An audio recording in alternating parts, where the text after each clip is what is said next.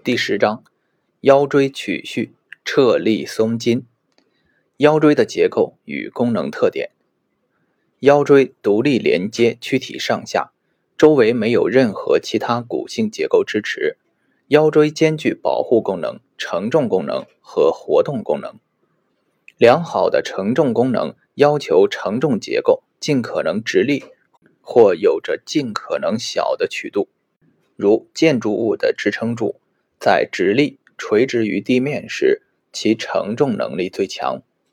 人体骨结构的承重原理及要求亦不例外。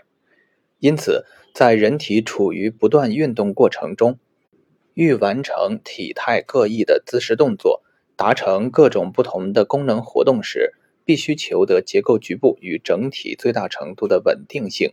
这也是人体所有承重结构的共同要求。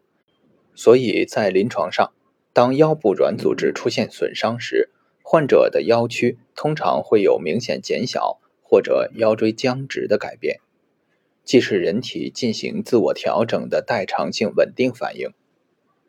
具有良好活动功能的结构通常拥有合适的运动阶段，以及相对较大的腰屈表现。较多阶段的存在与较大的腰屈。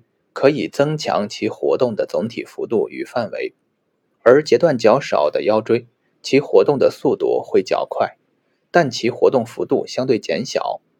因此，当胸椎或骶椎腰化时，腰部活动范围会增大，但同时腰部软组织需要付出更大的努力来支持腰部活动的力量、速度及其稳定性。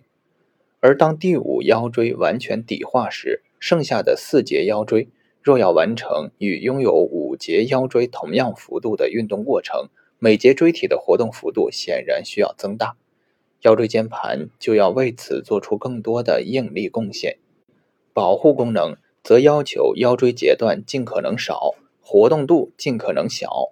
无缝钢管的保护能力显然是最强大的，因此腰椎的上述三项功能对应于结构状态的要求。其侧重点迥异，甚至相互矛盾。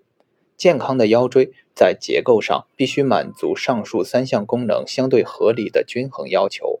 临床上，面对症状各异的腰病患者，从生物力学角度出发，我们也应该从这三个方面下手分析病情，变构论治。